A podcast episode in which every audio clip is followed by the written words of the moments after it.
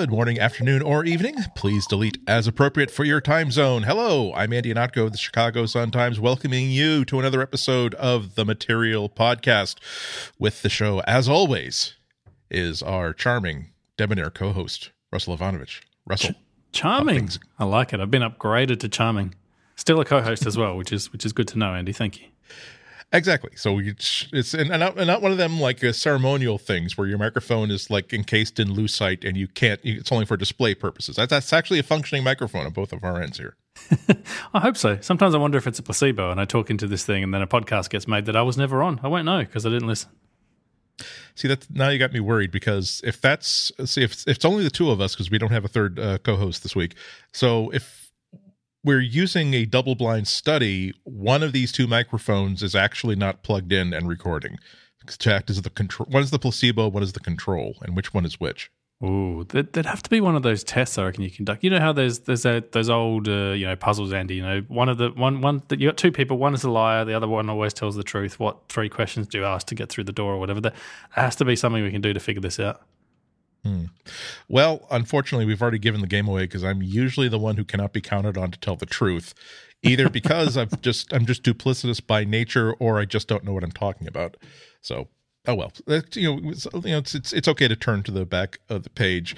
Um, now, uh, we have some follow-ups on uh, the, uh, the the Samsung Galaxy S8 uh, with the fingerprint reader. A lot of a lot of our listeners had some experiences to share. I, I still do not have my S8 for demo, so I'm I'm the one who knows nothing. I, am not I'm not having the joy of breaking in a brand new and untested and unfully debugged piece of hardware. Oh, have, have I shown you, Sandy? you? Have I shown you how shiny and, and beautiful it is and how amazing it is to hold and like. Oh, sorry, I, have got carried I'll, away. I'll get, I'll get ones from the second batch where they figure out, oh so that solder trace was supposed to go to that pat. Oh, okay. That's why it gets really hot. It's unexplainable. No, so uh, I waxed long and lyrical, and I, I love the S8 Andy, uh, most of it anyway. Um, I did have a few negatives, and one of them was the location of the fingerprint reader. And a few people wrote in. This is this is inevitable whenever you know we talk glowingly about something, and also when we talk negatively about something, to tell us that um, for one, when you put a case on the S8, apparently it's a lot easier to find the fingerprint reader, which which makes sense because at the moment on the back, they're two, the camera bump and the fingerprint bump are almost identical. Like apart from physical dimensions, like they have the same sort of outer bump around them. It's really hard to tell which one's which when, you know, you're trying to do it blind, I guess. Um, apparently, putting a case on that, you know, resolves a lot of those issues, which I imagine is probably true. Um, some people also wrote in to say that they're fine, that, you know, after a week or whatever, they've adapted to the fingerprint reader. I haven't. I don't know if, if I'm slow or they're just, you know, crazy rabid fans that, that you know they spent thousand dollars or something and they want it to be good. It could be either of those things, but your mileage may vary. Like I, I still after two weeks am not used to where this fingerprint reader is. I still have to flip the phone over and physically, you know, put my finger on the back while staring at it. Some people apparently don't. Maybe they have different hands to me. I don't know. Yeah, there, there are more rumors about about how they they really thought that they could the, Samsung really thought they were going to be able to get the fingerprint reader somewhere on the front and when it looked like that's absolutely totally not going to happen. That is you're in Samsung fantasy land and they had to figure out where to put it and the, the the second level rumor is that they also thought they'd be putting in a second lens so they said let's just dust off the tooling that we made for that second lens version of the back that we're not going to use and simply slap the fingerprint reader where that second lens was going to go so i don't know if that's true or not but it's good to it's good to be mean spirited about companies that make a lot more money than I do.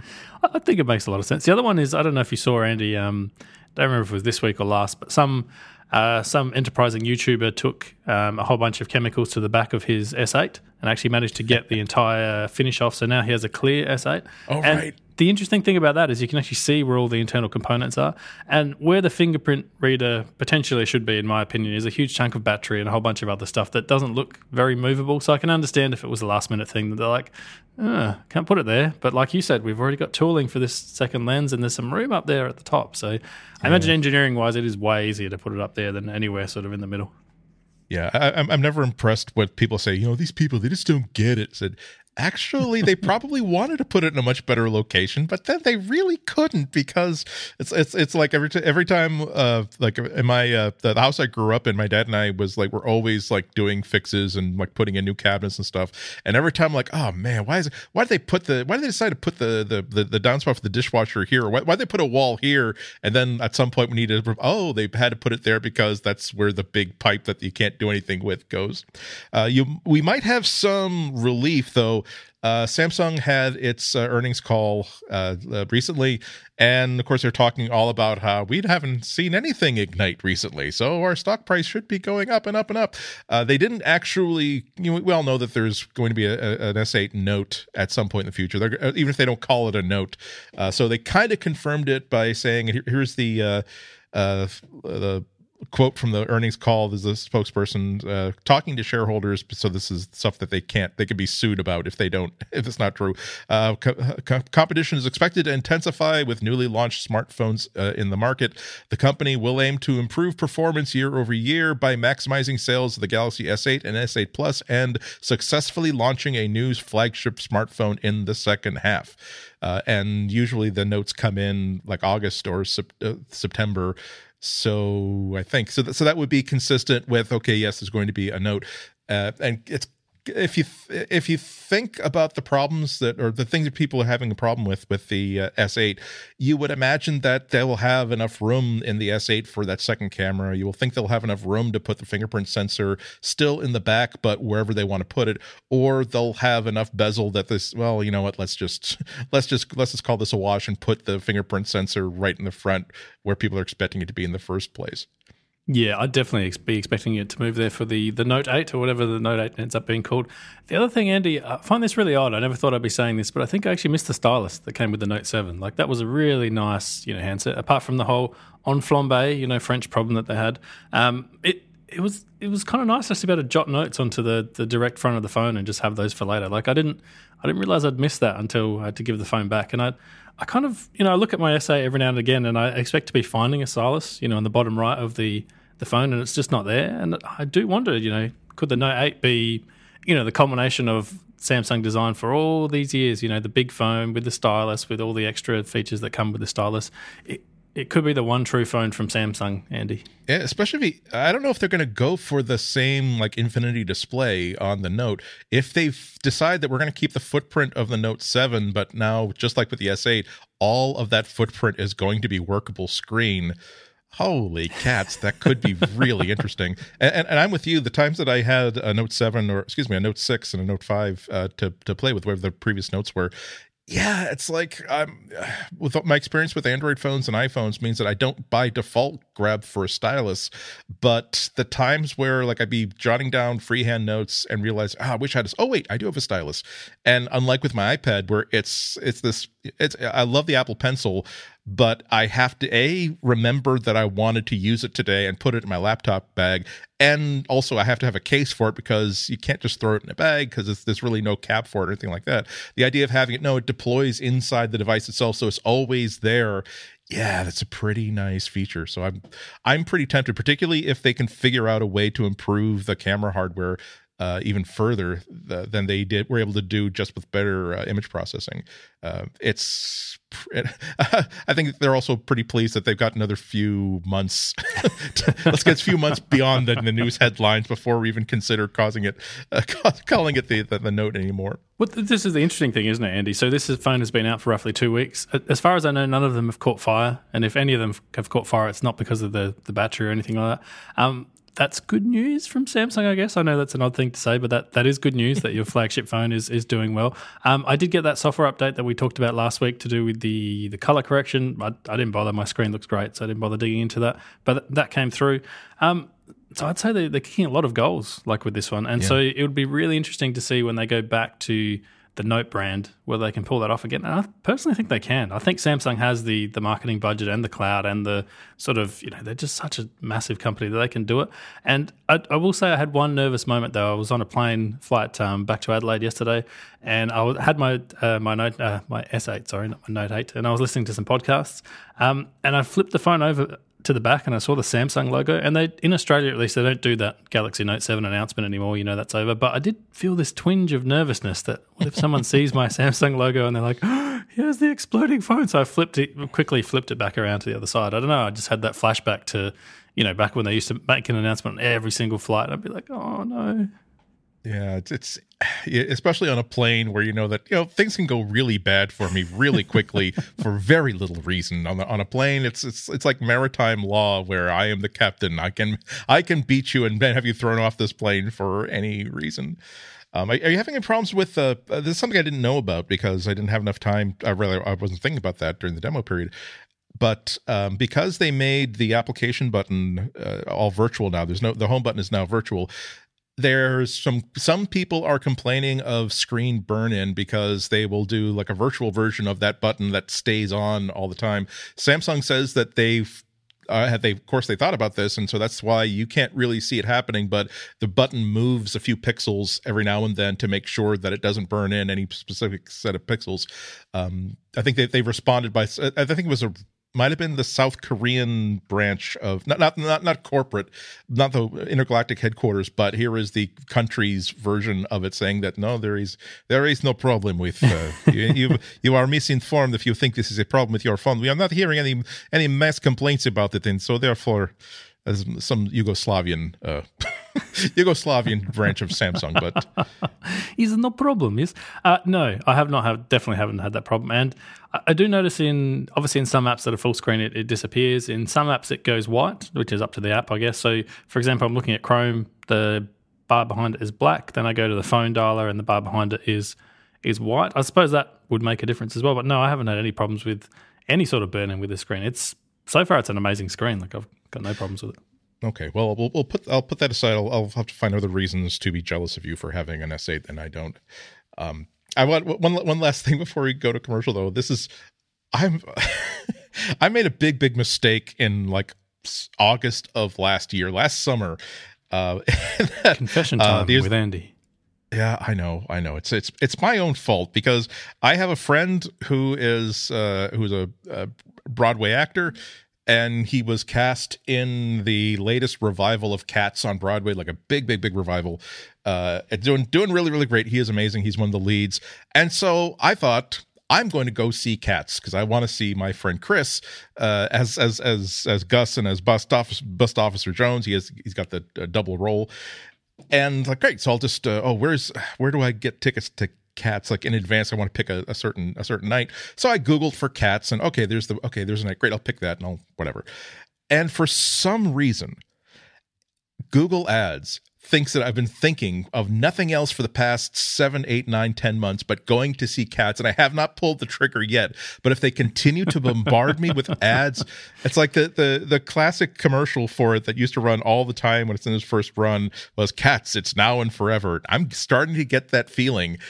I just I want to I want a way to tell it. Look, please any other ad like like that, that those terrible animated ads for toenail fungus remedies even that will be better than this because i just don't want to see it anymore and it's frustrating ah, because Andy.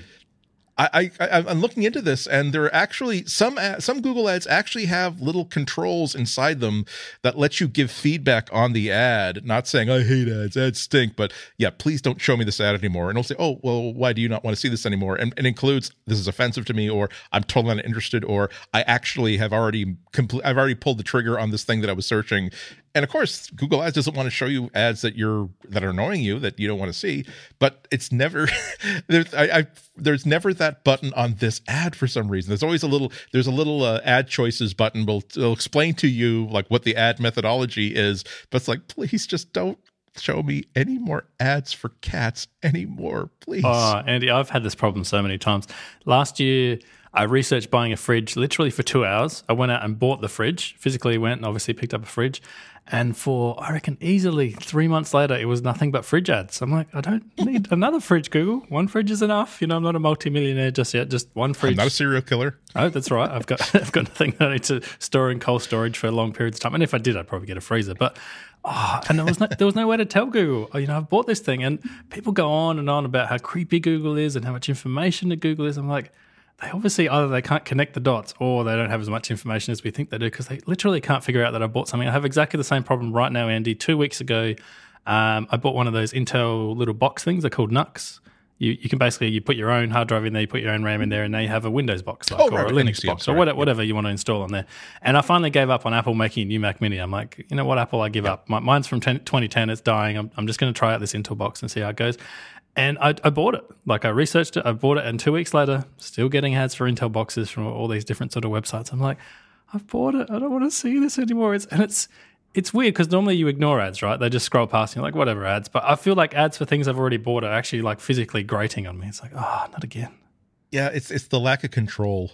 It's the fact that if there if an ad has no effect on you, then you really you actually do ignore it and you don't remember it.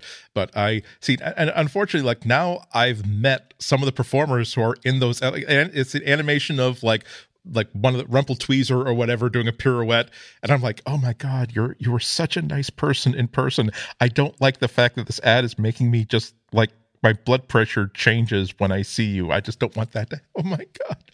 Yeah, it's that, that, that's one of the reasons I, I always have a, a copy of uh, of the of the Tor browser uh, installed, and I it's one of the it's always there on all my devices because if I ever like I was uh, I'm uh, I still don't have a car. Now I'm sort of in the mode where, okay, maybe I should start thinking about the time in the near future where maybe I will want to finally get a car, even though the bicycle thing has been working out uh, really, really great.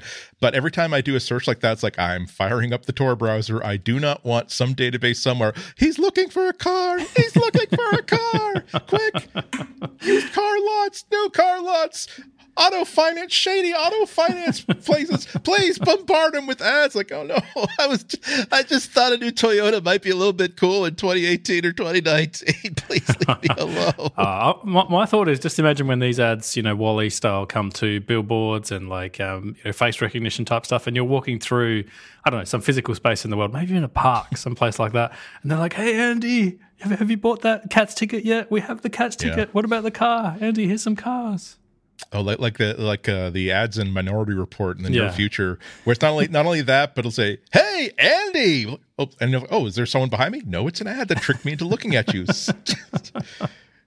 I'm i'm not anti soap i shower at least several times a month. I use soap. I wash my dishes. I don't want to own any soap ever in retribution for that kind of tactic. It's coming, Andy. It's coming. We hate i hate all ads we should wipe out all ads everywhere All ads. nothing should have any advertising of any kind I agree. I think that the future advertising, Andy, is ads where you don't actually realize you're being marketed to. Like, for example, uh, I was reading the script the other day that there was this episode brought to you by Linode, and Linode gives you fast, powerful hosting for your projects that you can set up in just seconds, Andy. They have easy to understand tools that let you choose your resources in Linux distro, giving you the power and flexibility you need. And Linode plans start at just $5 a month for a Linux server with one gigabyte of RAM in the Linode cloud. Um, and you might be thinking, what are some of the things I get? Well, you get native SSD storage, you get Intel E5 processors, you get a 40 gigabit networks, all the stuff you'd expect in a data center, nine different data centers to choose from, spread around the world, um, give you the ability to serve your customers quickly. Uh, they have an API that allows you to automate tasks and you know plug into. And if you're a developer, you know all about that stuff. You know APIs are cool. Super simple scaling. You just click a few buttons and you've got bigger servers, smaller servers, more servers. It's all there. It's all va- uh, manageable via the command line as well, if that's your preference. Um, and their pricing t- t- tiers, sorry, feature hourly billing. So um, there's there's just a monthly cap on all plans. So let's say you're on a twenty dollar plan, and halfway through that month, you're like, oh, you know what? Don't need the server. You can shut it down, and you'll only have paid ten dollars. That's that's really cool. They also have backups and NodeBalancers that you can look into. So if this sounds like your kind of thing, you can now get a server for one gigabyte of RAM for just five dollars a month, and they go all the way up to sixteen gig of RAM for sixty dollars a month. And their new two gigabyte plan includes thirty gigabytes of storage, all for just ten dollars a month. So, as a listener of the show, if you sign up at linode.com slash material and L-I-N-O-D-E E dot com slash material, you will not only be supporting us, but you'll get $20 towards your first Linode plan and a seven-day money-back guarantee. So, literally nothing to use, uh, lose, sorry. Um, if you're already at checkout, you're like, oh, I must, must you know, sign up right now. Material 2017 is the promo code that you can use. And we want to thank Linode so much for supporting this show and Relay FM. And Andy, I don't know, just seamless advertising. That that seems to be the way to go.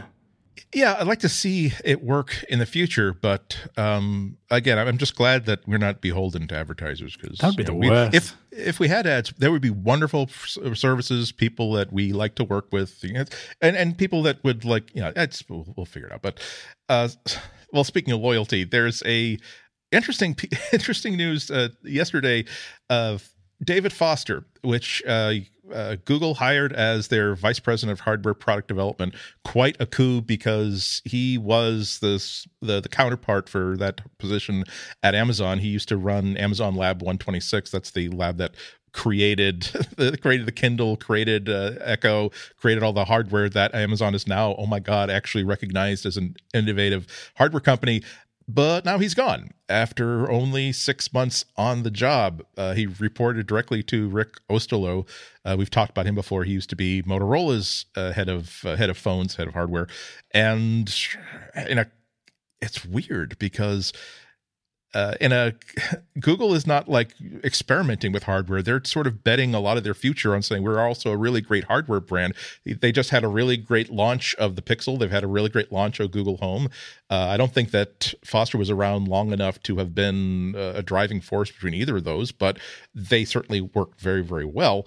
Uh, and he's not known as sort of a job hopper. He used to work at before uh, Amazon. He worked at Microsoft and Apple and worked there for many years. Uh, so it's not like he's he just he gets he keeps stealing office supplies until he gets caught and he's asked to resign and then he moves on to the next sucker who has uh, giving him a good deal on, on on gel pens or something like that.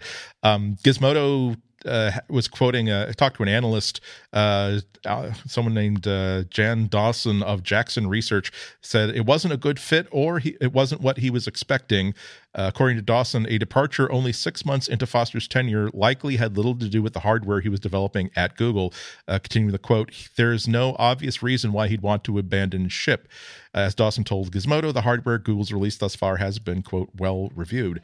So yeah, that's that's what I thought too. That it must be it's just either some sort of mismatch of personalities or I don't like the culture of Google without necessarily saying anything bad about Google. It's just that you you, you get you, still you still wake up and you get out of bed and think that oh god I got to go to that place again. You'll you know, uh, I, I get I, I, get nervous about that even when like I'm I'm gonna I'm gonna wake up the I wake up this morning I'm going to fly three thousand miles to give a one hour long talk somewhere for which I will be well paid and people will probably say nice things to me before and after and they will probably take me out to dinner. I'm still oh man I just so I wouldn't it be so much simpler if I didn't have to go today. So so clearly he had a few weeks to burn that off. So that's kind of weird, isn't it? Yeah, you, you're always looking for you know the smoke to to try and find the fire in these sort of stories because typically you know when someone that senior turns up to a company, you've got a, a good month of like introduction to people, of you know embedding yourself into the organization, meeting all the people that you're going to be working with and and for, and kind of figuring out you know the philosophies and the cultures of the team, and then you know only five months after that sort of introductory period to leave generally means yeah, so, something went wrong. Either maybe you had a conflict with someone, so someone kept stealing your spot in the car park and you're like, oh, I've had enough of this. If one more person steals my special car park spot, you know, I'm out of here. Or potentially, you know, with his boss or some of his coworkers, there was there was potentially, you know, in a lot of these projects, there's sometimes two ways to go, and you'll you'll be a champion of this way, and someone else will be a champion of that way. Um, you see this a lot with Apple as well. You know, they had two two sort of different versions of the iPhone and, and all these other sort of things, and then when one of them gets chosen, it's often the team that's I don't want to call it the losing side, but the team that, that didn't get picked, often some of those people will give up and leave because, you know, that was their vision and their dream. I don't think that's the case here, though. I mean, he was only there yeah. six months. It seems like either a personality clash or he realized that this just wasn't the company for him. And I think the other telling thing is he at the moment isn't talking about where he's going next. So the other the other way this normally happens is that some other company comes in and says, "Hey, I've got this deal you absolutely cannot refuse. You know, come and work for us. It's going to be amazing." I don't see any signs of that sort of here either. I, I, have to I have to bet that there's some sort of exclusivity where there. I'm sure he didn't come in on, as a monthly, weekly hire. There was a contract. That's okay. We'll let you out of your contract so long as you don't take competing jobs until the further yeah, year or whatever.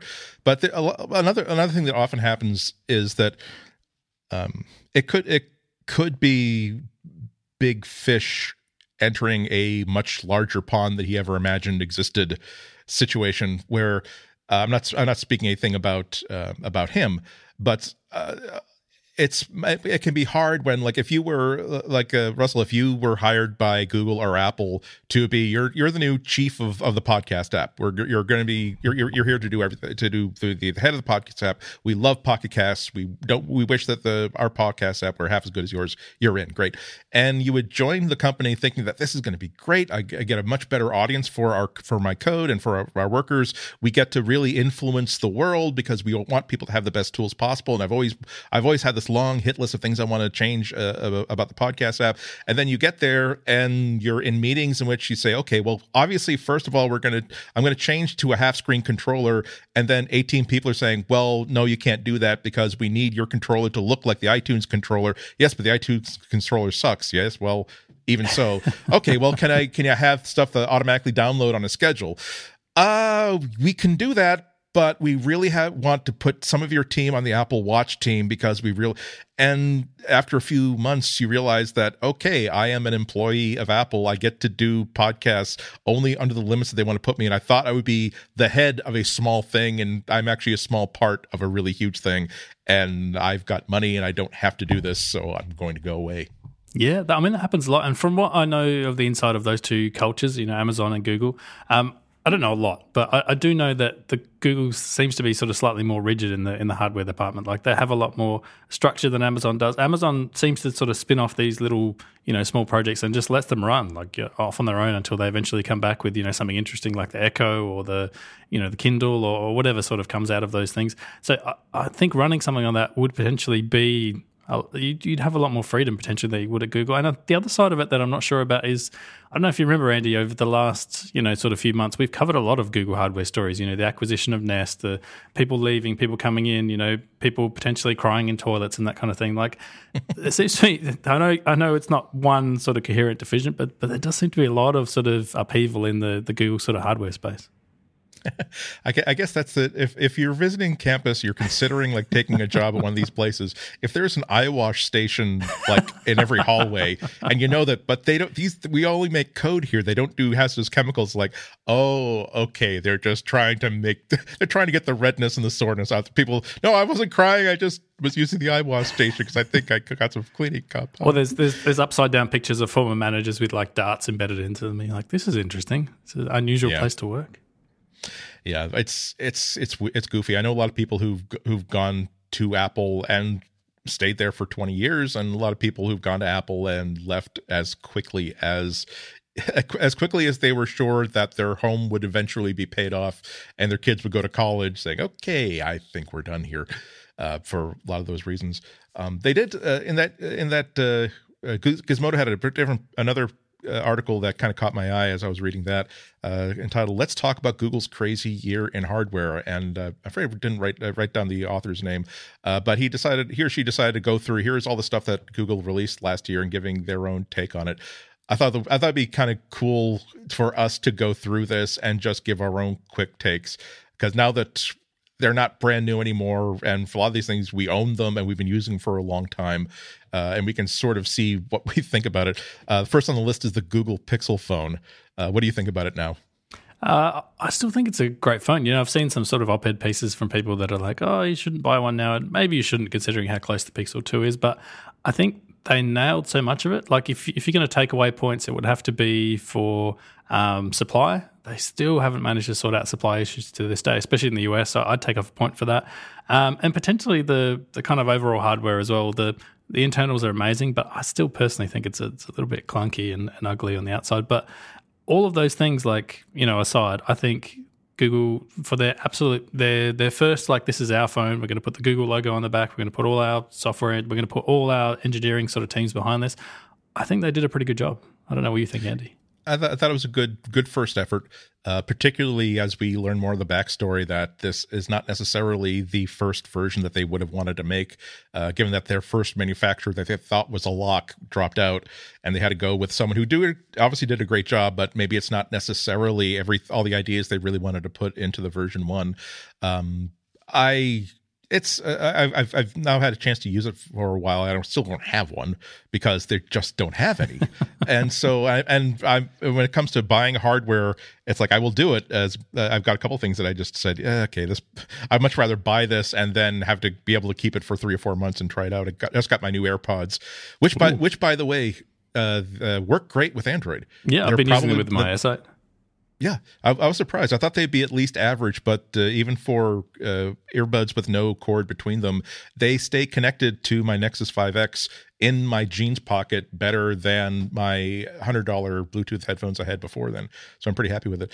Um, but yeah, I thought uh, it's like okay, well I can now I can wait. Uh, if I'm going to b- spend eight hundred dollars for this thing, I'm going to wait and buy the version two of it uh, because I think that that's going to be really really cool.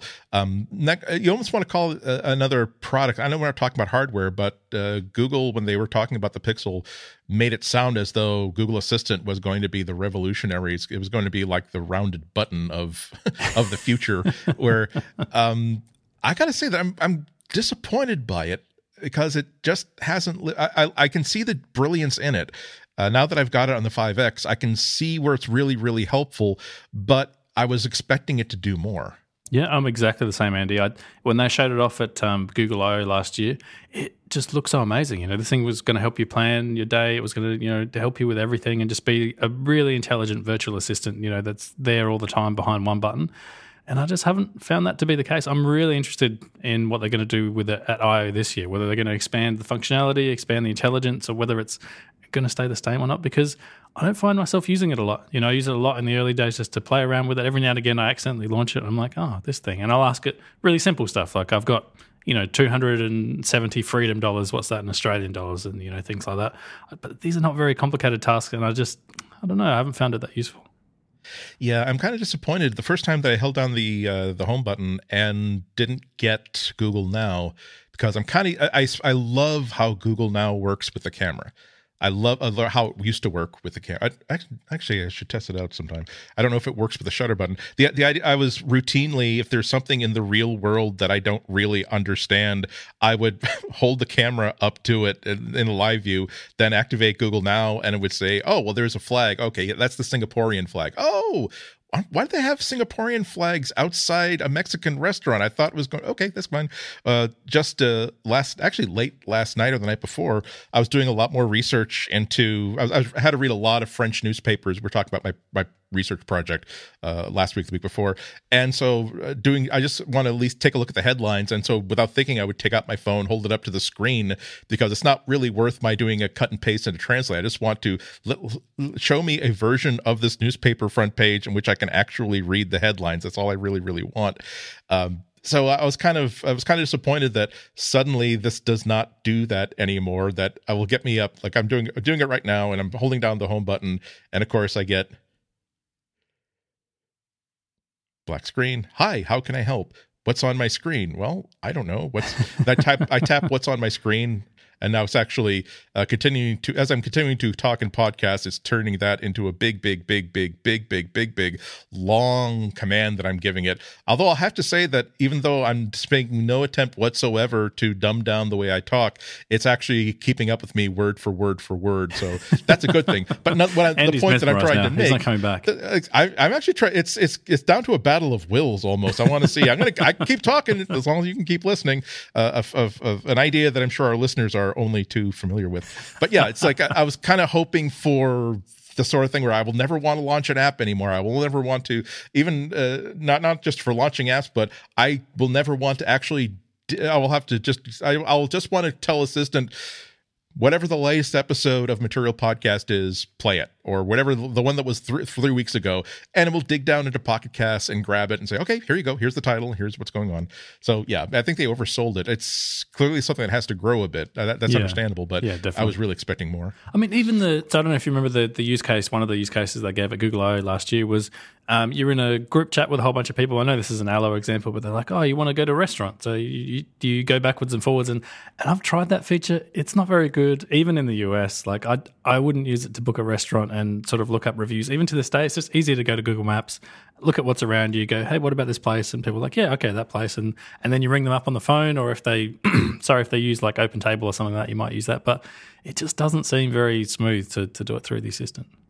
Yeah, I think I, will I'll have to tell the story again because it's still funny as hell. Where I was using the one of my first weeks that I had the assistant, I was we're, I was in the Greenwich Village with some friends. We wanted to find uh, just an American place, not too expensive that could, we'll, we'll have tables available. So, oh, great! I've got, I got Google Assistant, and it was working the way I wanted to. I like the way that Assistant. I don't have to. Uh, I don't have to like pause for three seconds to format. Oh, Shlomo, I would like to set an appointment for 4 p.m. on Thursday, you know, where I figure, oh wait, did I was I supposed to say the name first? I can just say, oh well, great, I'll set an appointment for you. What what time should that be? And so it was great, great. Uh, so uh, great. Uh, how, how, many people would you like? Uh, would you like for the table? Uh, and I, I think there was actually a button or something. Yeah, a table for three. And then for no reason, the next thing was like search result. Great. If it showed me places where I could buy tables, like furniture stores nearby in Greenwich Village. And I'm like, okay, I think I want to flag this for to, to send to somebody to say perhaps you need to fix this a little bit. Um, so, uh, Russ, do you have uh, Google Wi-Fi? Yes, I do. Uh, Philip here has one as well, so we have some experience with it. Yeah, you, you digging it? Um, I am. I really am. Like the probably the only knock against it that I can personally think of is I, I, personally think they should have built a router. Sorry, not a router, a modem into it as well, because you still have to plug it into your you know ADSL or broadband modem or cable or whatever you use, which is not the easiest thing in the world. But apart from that, like I've had no issues with it. Like the coverage is amazing. Um, the the mesh network seems to work really well. I haven't had any slowdowns. Um, I don't know if I told you this, Andy. but three weeks ago, we actually got the in Australia we had this huge infrastructure project, the National Broadband Network, that has taken all sorts of left and right turns as sort of you know politics and everything else. But I finally got it hooked up to my house, and I finally have you know quote unquote fast internet, and the Google Wi-Fi has has swallowed that up like amazingly well, like no issues at all. Because I know with Wi-Fi you have theoretical speeds and you have actual speeds, and when you test the two, there's often a massive difference. But yeah, I've had no issues with it at all. It's been great. It's been zero management. It's been sort of keeping itself up to date. The app is is pretty good, and they've been slowly sort of adding you know things that I wanted in there over time. So yeah, I'd give that two thumbs up. Yeah, I, I, like it too. Um, I uh, actually this week sometime I have to take it down uh, because I'm now checking out uh, the Eero uh, which was they got out of the box before uh, Google Wi-Fi, course, but it's also, it's another three pack uh, mesh network, and I've, I'm not just I haven't been disappointed by Google Wi-Fi. Only is kind of wishing that it did more than just be kind of as good a mesh network as I could have gotten if I had bought a mesh network made by another company. Um, I, will actually, to be honest, one of the reasons why I bought that I bought uh, Google Wi-Fi instead of uh, getting this the the Eero is a is a loaner. I'll have to send it. I'll send it send it back. I bought the Google Wi-Fi because I figured that I'd be. I'm really keen to see what kind of features they upgrade the they upgrade the firmware for. Uh, but really, the the bottom line though is anybody who if if I wouldn't even say that once you need to replace your Wi-Fi base station, I'm saying that if you have one that's three years old or better don't even think about it. Just get get on mesh if you if you have any apple base station chuck it. It's just because yeah, and it, it, just i love the way that just immediately solves the problem i've had in this house for uh, for close to 10 years which is there are places where i'm going to have to change the topology of the network to get Wi-Fi in this one room where it doesn't quite reach. Whereas you just drop these three little pods not even terribly carefully, and suddenly you've got five, you got five bars everywhere. Yeah, that's that's so I'm, I'm, pretty happy. That's the reason I mentioned Philip as well. So he's we're co-founders with exactly the same shares, but he has a much bigger house than I do for some reason. So one of the reasons I mentioned Philip Andy is you know, we're shareholders in the same company. We have exactly the same shares. You know, we're co-founders. Somehow his house is way bigger than mine. I'm gonna I'm gonna need to look into this, but he's kind of out in the garage, sort of doing his work out there. And he had the problem that I think he had the Airport Extreme from Apple, or maybe like some German made router and it would cover his entire house in Wi-Fi, no issues at all. Like the you know every single room. But then you go out to the garage, and you'd kind of have to lean against the door to maybe get one bar. And he tried all sorts of extenders and things like that you can buy, and nothing was sort of working. And we we bought the Google Wi-Fi at the same time. He just deployed three of those in his house, and no more problems at all. So it, it definitely works yeah. as a mesh network. Yeah, especially for places in the house where you wouldn't necessarily you haven't. You, uh, there, one of the weak spots in the house used to be kind of like the end of my driveway between the front door and the car. And you'd think that that's oh well okay well, i'm not i'm certainly not going to remap my network because those that 10 yards is uh, get bad reception. But the number of times where i'm going out for a walk and that's when i realize that oh i need to refresh the podcast in pocket cast or i'm in my car and i need to like download map data. It's like the time number of times i've had to like take the key out of the ignition get out of the car unlock the door to my house step into the living room just so that i can get that it's going to be a two hour drive. I need audible books or i need to get download map data. It's like that the fact that now that oh well just by nature there is more wi-fi everywhere um speaking of home um i I got I have Google Home. That's another one that I bought rather than getting a loaner because I figured I'm to have to be in that for the long haul, and I'm looking forward to seeing what kind of features they keep adding month after month. I'm I'm surprised though. I think that the best test I gave it was to not take down the Amazon Echo that I already had in my bedroom. That I've got I've got my home uh, on the nightstand, uh, kind of like three or four feet away from uh, from the Echo, and I find that I'm still talking to the Echo rather than addressing things to Google Home, and I thought uh, I and when I made a more aggressive campaign this year okay from now on anytime i want to replace a bulb it's not going to be an led it's going to be a smart led because i want now as many bulbs as many parts of my house that i actually use is going to be uh, controllable by voice and controllable by software and i was really really eager to get it all working with the amazon tool i wasn't necessarily in a rush to get it working with google home and even now i've really I, I, say every night i say good night to uh, I, I, I'm, I'm not saying the proper names i don't want to activate people's devices but I'm like, I'm like Alyosha, turn off the bedroom lights. Okay, Alyosha, wake me up at seven thirty. Okay. Like, thank you, Alyosha. you know, I love you, Alyosha. I, I don't love. I don't have the capacity for love, Andy. You really shouldn't be saying those things. You will eventually. Just give it enough time. Um, yeah, I have a similar experience. I also have the Alyosha system and the Google Home, and you know the Google Home shipped after the Amazon Echo, and for me, the the voice recognition is just not as good. Like the, the Echo seems to pick you up from further away. It seems to pick you up more consistently. I don't know if their trigger word is just yeah. a better trigger word or the microphones are better. You know, have seven versus two or whatever. But I just haven't found the Google Home as good, and that's a little bit disappointing for something that shipped. Is it a good year after the Echo? Possibly even more. Like yeah. you think you've seen the competitive product, you've seen what they're up to. It's it's your job to actually outdo that and show like better things. It still to this day, I believe, can't set can't make things like calendar appointments. Um, it can't do reminders. You know, even so long after yeah. shipping, there's there's a whole bunch of stuff that I thought this is Google. You know, it's the first version, whatever. Give it a few months, and they'll start ramping up on the features. And to me, they haven't really added much to it. You know, they've integrated with a few extra. Um, you know, home automation type systems, but I haven't haven't seen a lot happen with it. And this is another one of those things that I hope they keep going with, you know, Google I/O this year and have more and more for because I haven't seen a lot happen to it. That's that's the deal, isn't it? Uh, even uh, th- these, it's one of the most beautiful platforms for software. These voice activated home assistants because you don't you're you're not aware of any new software arriving. You're not aware of there's this new user interface I have to navigate. All at some at some point though, you read or or are told that oh try this, try saying Alyosha, what's what can I cook for dinner tonight? And because you've been doing your shopping through Amazon and also knows you've got barcodes or whatever it says, uh, oh, uh, how about you can cook this and here's the recipe. I'll send it to that screen over there. When uh, it starts working so that you can really have a conversation and just say, "Am I uh, am I busy?" Uh, another typical thing. I had to schedule a, a business trip to New York uh, sometime in June, coordinating two people's schedules, and all I knew was that any week except for this, it would be what what week is uh, WWDC, and I think I thought I knew. Oh, it's confirmed. Okay, it's the first. It's the it's the first week. Great. Uh, what's do I have anything? Am I busy the any Thursday or Friday? Not during WWDC.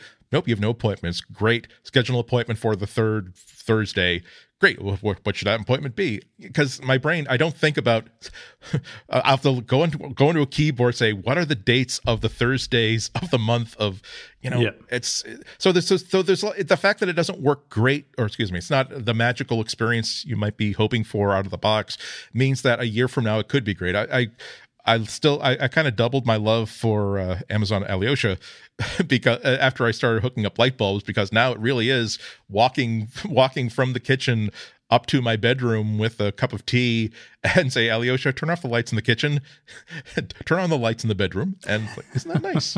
That's lovely. Uh, yeah, I like the little okay that you get after it as well. Like I find that very pleasant.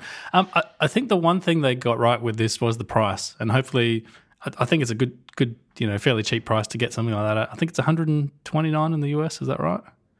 Oh, am Uh, I going off the Australian bit- price? I think it's a little bit more. I think it's like 160, 150. Okay.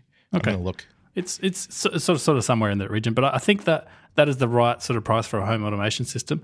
And I think potentially down the track, what they might want to um, figure out is, you know, Amazon has those dot things, I believe they're called, the the way cheaper little thing that kind of sits there as a satellite to your main system. I feel like that's a really cool thing as well because sometimes I'm in the bedroom or in the office, and I, I'm physically I'm not close enough to the home to talk to it. I'm like, oh, it'd be nice if there was still some way to to get to it. Yeah. Actually, um, we were both wrong, but you were less wrong than I was in the sense that you probably weren't wrong at all. Uh, the price is 100, normally $129, but this week, and we're recording on May 2nd, it's actually $15 off. You can get it for uh, $114. Let's, let's click on terms apply to see if they're doing originally $129, now $114 each. Offer valid starting April 30th from 12 a.m. Pacific and available while supplies last. So looks like there's no necessary deadline. As soon as they figure out that we really wanted to, I've got a twenty dollar bar bet with my friend that we can sell a thousand by. So yeah, that, yeah, that, that, that's a great price. It, the technology is of no use to anybody if it's not affordable. Yeah. So I love to see stuff like that. Yeah. Uh, a couple more things are kind of less necessarily directly useful. Uh, the Chromecast Ultra, that was the 4K version of the Chromecast. Okay, that's nice. It's still the dongle that you plug into the TV that you never think about except when you need to Chromecast something, and it's 4K. Okay, Yeah, I, nice. I have this thing in the office, and I love it. it. Even if you don't have a 4K TV, it's way faster than the regular Chromecast. So it's all the amazing stuff you expect with the Chromecast, even faster. And I think, to me, that's a great product. I've never. I w- always look at the Chromecast. I'm like, I love this little dongle thing. Like, there's there's so much flexibility in actually having it embedded in an app. Pushing one button, boom, you know it's it's on your screen. I have I have nothing but good th- things to say about the Chromecast, and the Chromecast Ultra is to me the best version of you know the Chromecast available.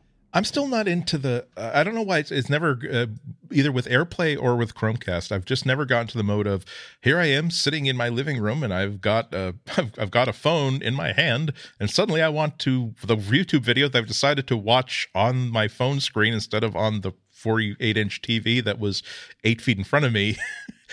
I think I'll just cast it to the to the TV. It's always like if I'm near a place where I would be have a Chromecast attached, I would probably sit down and pick up the remote and use YouTube on that before.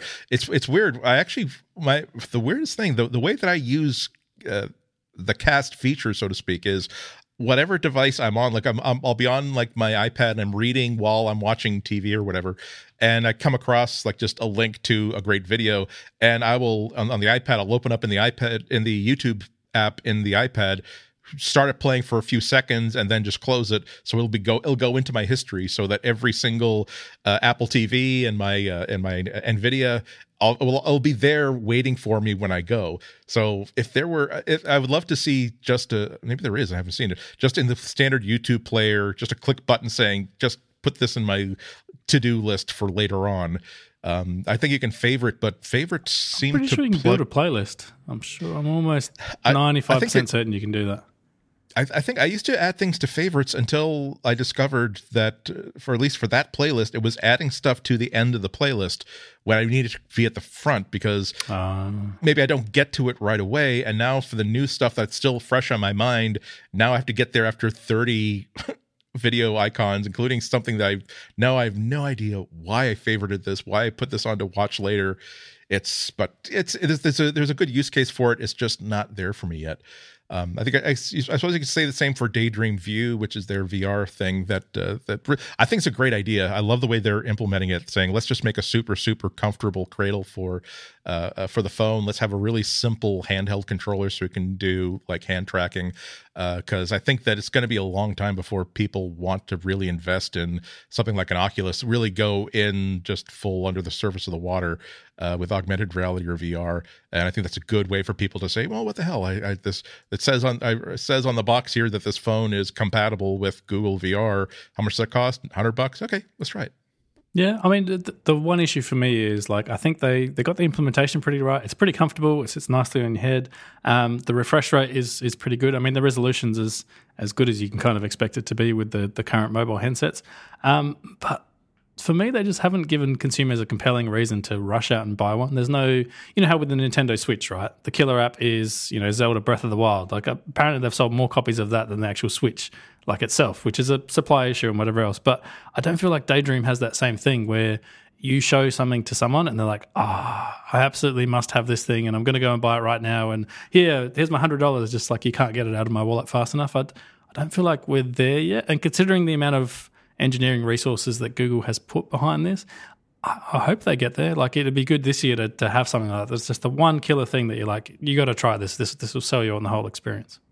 Yeah, I get the feeling that a lot of these companies they they don't want a repeat of what happened with multi-touch, where suddenly the entire world was doing multi-touch everywhere, and they had no plan for it. They hadn't really figured it out yet, and so the company that did go all in, or excuse me, had a really good plan early on, owned it for two or three years before they could even start to catch up. So yeah, there's a lot of that going around. Maybe things will get a little bit better once we see more consumer-oriented 3D ca- 3D cameras and 360 degree cameras. I'm still waiting. We're still waiting to see when uh, Samsung is going to ship uh, ship the uh, Gear 360 version two, or how much it's going to cost. I'm still using the one that uh, they gave me, and boy, it's just a lot of fun and so I just it's it's usually it's small enough that it's usually in my pocket if I if I have any cargo whatsoever uh, with me. And the number of times where I've just simply found myself in an interesting place where I kind of think that I would like to revisit this place in my old age. It's just so easy simply to press one button to turn it on, lift it up like I'm like the Statue of Liberty or something, click the button, and I've got a picture and I'm moving on with my life. Maybe stuff like that will help it to happen. So yeah, uh, yeah, potentially. Yeah, pretty good year. For, good year for hardware, given that you know, given that uh, Google was known for doing nothing with hardware, kind of aggressively saying we're not a hardware company. We just want to give away free software that lets us put our little tendrils deeper into the hearts and nervous systems of humanity. Well, I mean, the the other part of it, Andy, is consider that there hasn't in all those products there hasn't been a critical flaw or even like you know, a half critical flaw. Like it's it's often the case when you launch a brand new product, especially version one of something, that you you screw something up. You know, six months into it, you find out, oh, we didn't solder this onto this thing properly, and well, that's a problem. But or the, the device Pixel, is catching fire. Yeah, yeah, airplanes. that too. the Pixel, the Wi-Fi, the Home, the Chromecast, the Daydream View. I haven't seen any reports of of any sort of widespread, you know, hardware problems. That there's obviously a few things, you know, stuff goes wrong with hardware all the time. That's just the nature of hardware. But I haven't, I don't know if you have, but I haven't seen any widespread problems with with any of these things. Uh, at least in the case of the Pixel, maybe it's just that they have not shipped enough of these devices to catch up with the law of averages. if there's if there's like a one in ten thousand chance they're going to ship something with, maybe that's why they're not. maybe, maybe that's Smart, not. that's Smart. why they're saying we're we can't ship more than nine thousand seven hundred and twelve because our data says that if we got a 1 in 900 9713 chance that something is going to simply fragment explode like a grenade we we figured out the the supply constraint thing. It's it's we've solved it, Andy. This is it. They know that if they ship too many, they're going to fail. So genius, Google, absolute genius. I, I, will tell you, Andy, there is there is one other thing that is genius. If you're um, someone looking for a job, then our next sponsor is for you, Indeed Prime. This episode is brought to you by Indeed Prime. Indeed Prime helps software engineers land their dream job. Candidates get immediate exposure to the best tech companies with just one simple application to Indeed Prime. Companies on Prime's exclusive platform message candidates with salary and equity up front, and the average salary offer for software engineers is $125,000. Indeed Prime is 100% free for candidates, there's no strings attached. Um, and if you invite your friends to Indeed Prime, they'll give you $200 when you get connect, uh, contacted by a company and $2,000 when they, your friend accepts the job through Prime. So start referring people now. Indeed.com slash prime slash referral is the place you want to go. And we want to thank Indeed Prime for sponsoring this show and Relay FM. Thank you very much. Now, we've got some uh, other hardware news, but this is not a Google or even Android compatible or Chrome compatible piece of hardware, but it does affect anybody who's interested in Google, whether you want them to succeed or whether you're hoping for them to fail. Uh, Microsoft had a huge press event today to announce Windows 10 S and a whole bunch of new laptops and there's they could not have been more clear that they are annoyed that so many schools are tossing out everything and replacing it with Chromebooks and Chrome OS and Google Docs apps. And boy, this is it's scary how remember how we used to joke about how microsoft oh they're so old and they're so stodgy and they don't understand how the modern world works and now they're like oh they didn't they didn't just decide to like launch missiles haphazardly at mountain view they sent like a six person commando team just to go in to put one like eight ounce charge at the one place in the ventilation system that will cause the entire facility to blow up. Uh, the whole point of this is to let's give schools no reason to even want to have uh, Chromebooks in their in their schools. Uh, Windows 10 S is is Windows, just like everything else Windows 10 is. Uh, that's with a couple of critical differences. It can only get its apps from the Windows App Store. That's one thing that uh, schools are going to like because it means that kids cannot get their get their apps from non-approved places. Uh, it it's also has a bunch of optimizations to take advantage of Windows 10 S laptops and hardware.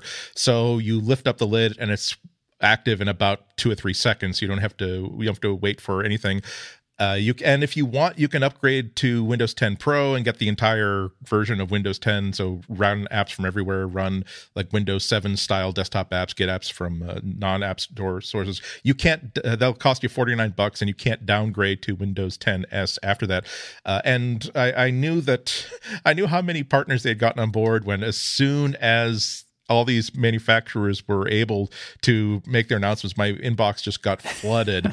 uh, and and again these are all computers that are laser focused on making people think, well, why on earth would we buy Chromebooks for our school system when we can buy for the same amount of money, about 300 bucks from major manufacturers? Acer, the one that stood out of all the pile for me was uh, one from Acer. I think the cost is $299, uh, Windows, Windows 10S, but uh, they were making a big, big point about how uh, not only is it a nice machine, not only does it have that yoga sort of layout where you can, uh, you, you imagine how well this would work in schools as well as, well as as you like uh, like to use it personally. Where yes, you can have it as a laptop, but you can also fold it in, in, a little tent shape and it becomes like a video viewer, or you can fold it 180 degrees. No, that would be 360 degrees, and use it as a tablet because it has a touchscreen and a full HD screen. Uh, but also the the has a, a, chiclet keyboard, and right in the press release they're saying there's also a gutter system around the keyboard that can accept. They were very specific about this: 11 ounces of spills without any incident whatsoever. So it's like, but most cans of soda are 12 ounces. Is that significant? they're saying that don't don't let the if you can grab the can before that last ounce gets into the channels. We can't take the whole can of Diet Pepsi, but the but anything one sip. If you take one sip and then spill it, or maybe, maybe that was maybe that was where the cost cutting comes. They figure that look, if it's full, then it's probably they just got out of the vending machine, they put it next door. But what you do when you if you open it, the first thing you do is you take a sip, and that's an ounce gone right there. So let's save some money on a unit cost and make it only good for eleven ounces. But uh, but and, and their whole and their whole line of these things, and just again the the the positive the positive thing about Windows is that everybody can go their own way with it, and so it's even for people like me who uses a, an iPad as their main leaving the house device I see a lot of these two hundred dollar, three hundred dollar, four hundred dollar Windows S notebooks and think that that could do the job very nicely. Uh, and on top of that, they also uh, introduced a premium uh, a premium notebook, uh, kind of like how uh, when Google announced the Chromebooks for real, uh, they had the Chromebook Pixel for like was was thirteen hundred dollars, but this is a nine hundred ninety nine dollars starting at starting price premium notebook, aluminum aluminum chassis, touchscreen, runs off a Google excuse me an Intel i i5 or i7 CPU up to I think 512 gigabytes of internal storage, 16 gigs of uh, of RAM. Really, uh, with this one, they were trying to say to maybe if you're thinking about getting an, a MacBook Air that hasn't been updated in two or three years, you want something from made from us that is nicer and it's got the it's got the same like sort of like fabricy sort of coating on the front of it to make it like cuddly almost. And we got be- we got better battery life, and you'll get a year's worth of Office 365 with it. And uh, this yeah. is this is this, this is, is such a, it was such a great event. Yeah, and the thing about this, Andy, is it it really surprised me the way Chromebooks took off. Like I, I wrote them off initially. You know, we used to have um, netbooks. I don't know if you remember those, the crappy little laptops that were sometimes good, sometimes not. And the Chromebook came out, and I was like, yeah, what is this going to do? And it turns out it blew up in education. You know, it's one of the most successful sort of education products, especially in the US at the moment. And Apple's response so far, from what we can see, is we made the iPad cheaper and we made Swift playgrounds. Like it's not a great response, if I'm honest. Like they're they're not going to claw back a lot of ground with that. And to see Microsoft, you know, launch this kind of offensive offensive is amazing because they, they're directly going, like you said, directly going after everything the Chromebook is. Like cheap, yep, got you there. Like simplified, yep, got you there. I'm sure they have a whole bunch of remote, um, you know, management stuff that Microsoft has traditionally been sort of very good at, and the whole idea of the lockdown OS that you know kids can't mess with too much and they can only get their apps from the store. And I think this is genius as well. They also bundle in Minecraft Education Edition, and I know. Yeah.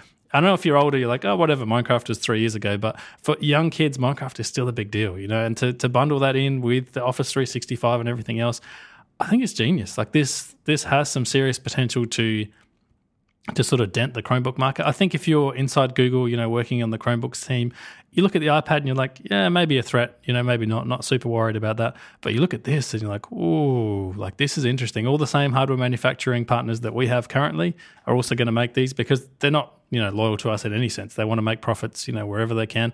And, you know, someone like a, an Asus or an Acer will happily sell you a Chromebook or a Windows machine. They don't care. Like as long as they're making, you know, they're, they're cut off both. So, yeah, this is really interesting. And I got to say that premium yeah. notebook, Andy, I have no reason to buy it whatsoever. I don't need it for anything, but I'm like, oh, that is a nice yes. laptop. just just an hour and a half ago, I was like, again, I've got to. Oh, I, am I'm, I'm I'm just looking at the configurator just to figure out uh, like what the what the cost is when it's going to ship and stuff like that. And I'm like, oh, oh yeah, of course. For the i7 and the 512, eighteen hundred dollars, I can buy a MacBook Pro. I, if they if they Apple were still making an actual MacBook Pro Pro version of the MacBook Pro, it's like yeah, but you know what? I can get a 128 gigabyte version with an i5 processor for $999, and it's I you know, I keep I could review it and I could, you know, talk about it. And I've been I've been thinking about how maybe the next time I buy a two thousand dollar notebook it's gonna have to run Windows. Why don't I spend the next year using Windows, even in a small version of it? And because it's it is a cool, cool Hunganaga machine it's it's something that I think uh, uh, uh, Microsoft has done so many things so well, with the exception of you know launching a smartphone platform. So we'll, we yeah. can make fun of them for that. But they've with they've it's brilliant what they've done just with the Surface nameplate that uh, yes, they're Acers and they're great, and they're Dells, they're great HPs, they're great ASUS, they're great. We will, however, create this sort of boutique almost nameplate that this is a Microsoft Surface device, which means that it might not necessarily, if uh, the world would come grinding to a halt, maybe if every single computer, if we were like Apple and this is the only place you could get a Windows machine, but as an uh, as a way of as a way of uh, telling the entire rest of the consumers and the rest of the industry, if we ourselves were to create what we think is a wonderful notebook to show off how great Windows is, this is what we would make, and also if we were to create if we if we were to decide that the uh, education and even uh, vertical markets need a a notebook that has uh, that's been targeted towards specific needs. Uh, we will also create a flavor of Windows that works great with it. I mean, the, it's we, have only scratched the surface of what Windows 10 S does. There's also uh, one of the reasons why there's so many school systems that were so excited about the iPad because hey, look, it's cool. Hey, look, it's Apple. Hey, look, uh, they've got these. They, we, we can build textbooks with their new textbook editor, and we've got the Swift playgrounds. And but then you buy them, and there's no easy way to administer them, and there's no way to easy way to set them up uh, there's uh, we don't you don't get anywhere near the tools that the Chromebooks have, uh, or even Windows has. And one of the features of Windows 10 S is that you can create a, essentially a USB key that if, if you if you have a turnover of, of class, so you've got the morning class, you can spend a few minutes setting up this pile of notebooks for the kids who are coming into this class.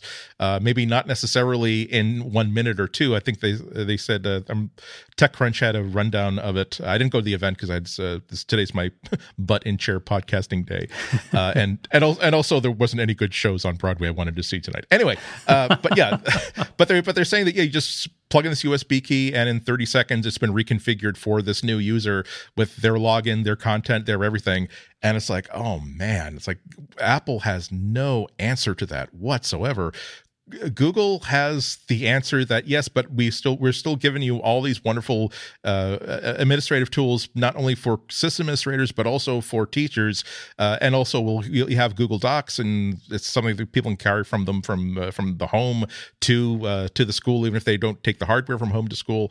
It's going to be a really interesting, interesting uh, I don't even I don't know if I want to call it a fight between these two, but wow, eh, eh, I think that's I think they've the biggest gift whatsoever is that now schools have the ability to like go back to Google and say, okay, now Microsoft is offering us this alternative that seems to do a lot of things we would like. Are you interested in either A, giving us a better deal on our hardware, or B, adding the features we've been asking you for that Microsoft had listened to us in the focus group last year and has given us? That's how you really get people sucking up to teachers to make things that are make let them uh, let students be better students and teachers be better teachers. And that that's that's a huge, huge good thing.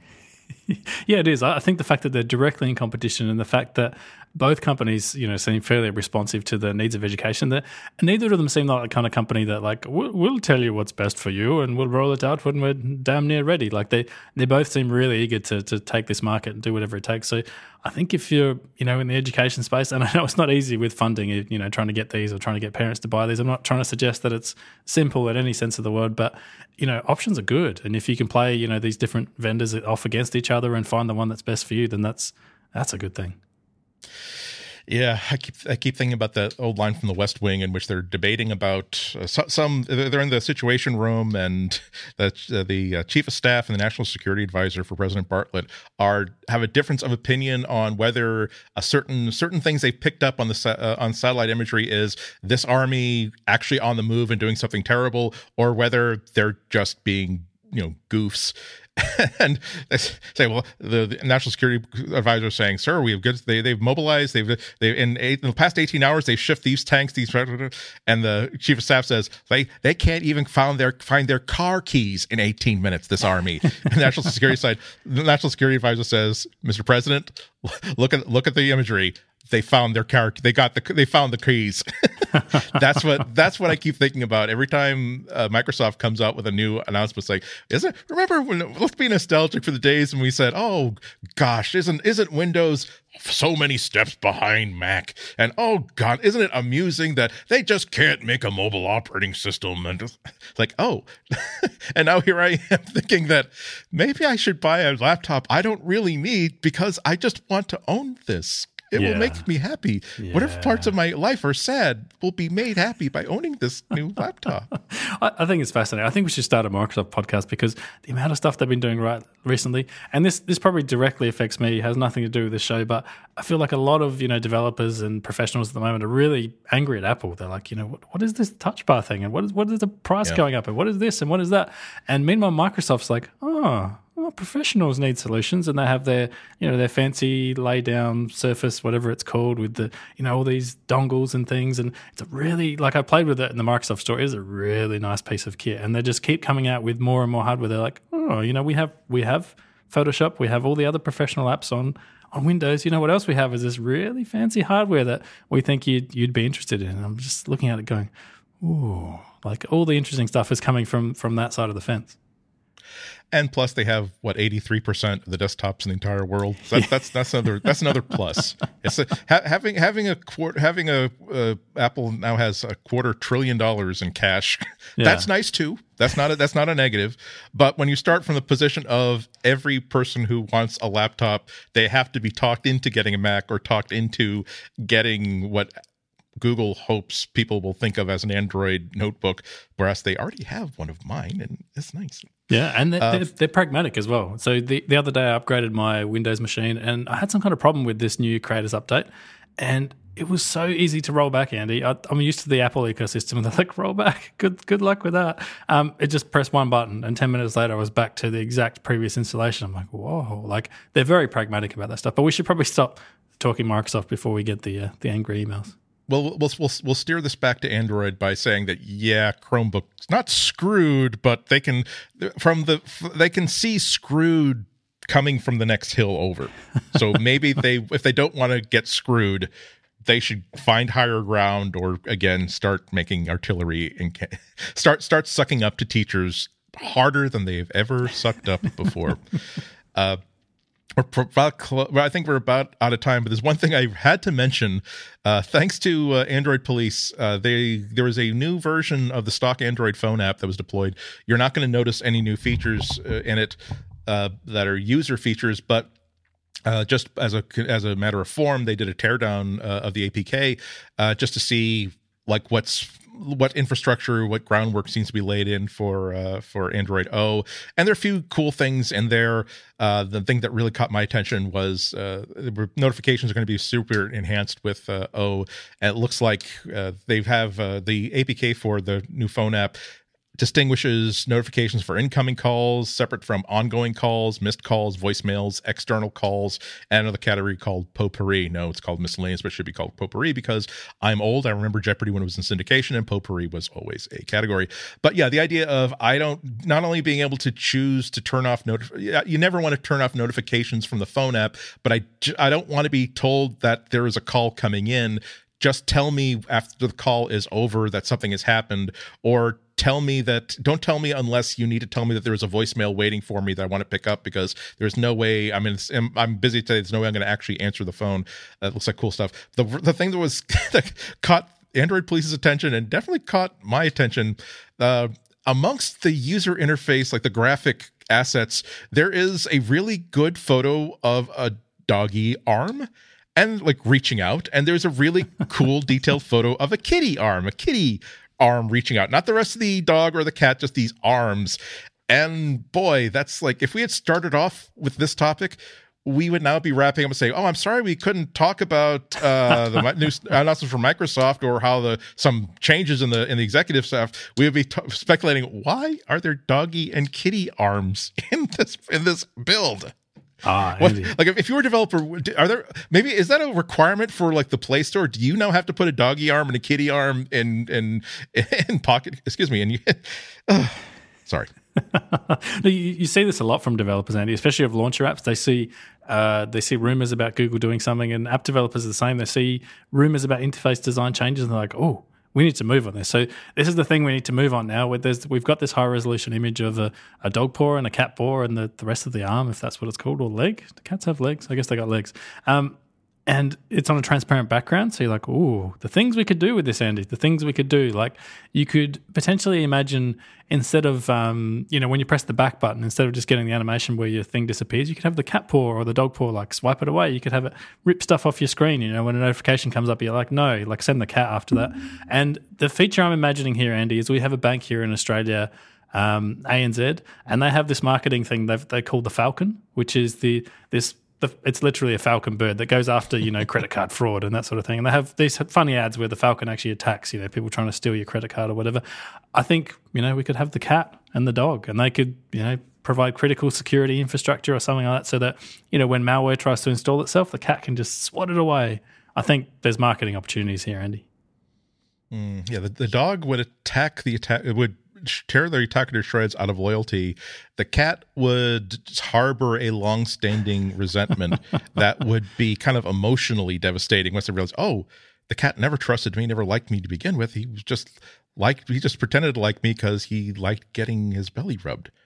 I've never felt so used in my life. I know there could be a sub game here where if you don't feed the cat often enough, then you know terrible things happen to you. Whereas the dog's probably going to stay loyal to his his dying day. You know, if you don't feed him on your phone. So. It's it's that whole you know the the life thing going on in there with with your pets. Or, or, yeah, I don't know. Maybe or maybe it's like uh, uh, locational awareness, where if it knows that you're using the phone on the toilet, it will sort of like give you the thing where like this paw, just just like occasionally a paw will like dart out from underneath the, the door because it knows you're in there and wants to remind you that it's there. So from the notifications drawer or something. Oh, but oh, I like that toilet mode. We should we should get this over to Google HQ before it's too late. You know, they can still ship this God, into. My, my talents are being wasted outside of Google headquarters. That's a, it's a darn shame for everybody.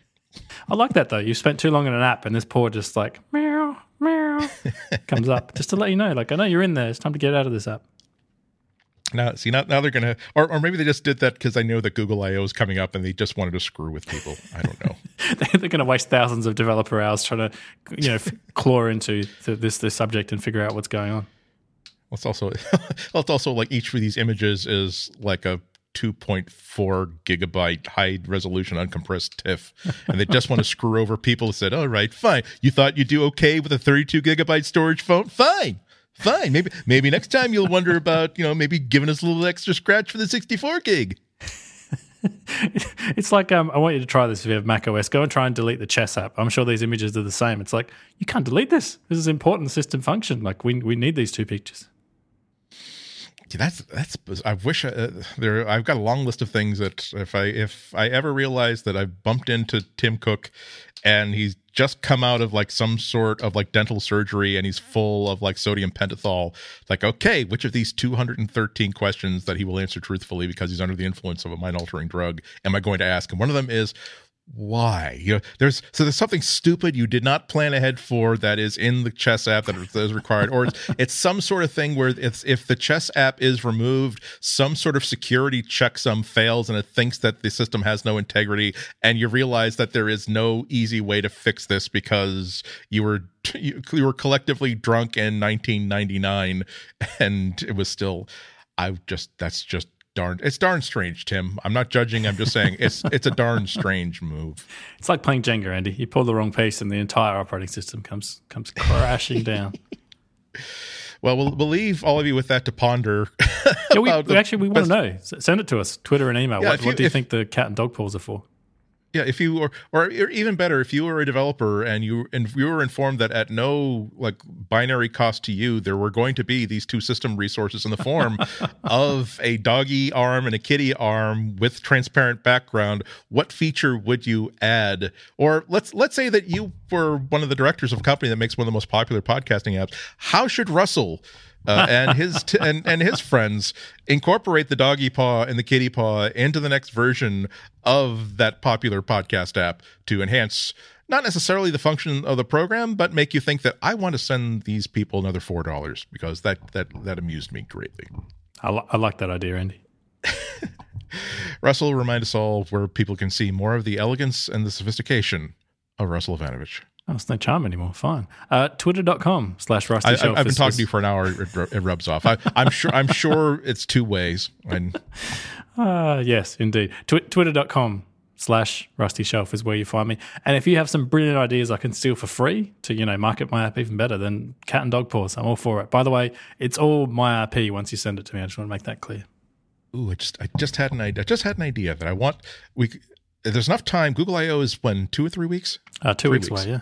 Two weeks. Okay. So there's enough time to have like uh let's say two foot, maybe even two and a half foot long like versions of these images printed out and cut onto like foam core so that like so that like and like make like a couple hundred of them secretly like pass them out to other developers before the keynote and so everybody who's had been rehearsing their their part of the google I/O keynote for like four weeks are discombobulated because suddenly they're like kitty arms and doggy arms waving from the crowd Ah, yes, Andy. Look, if you work for some kind of VC funded startup and you just have millions of dollars to burn, um, yeah, we're, we're happy to partner with you on this idea. We need at least 100 cat paws and 100 dog paws.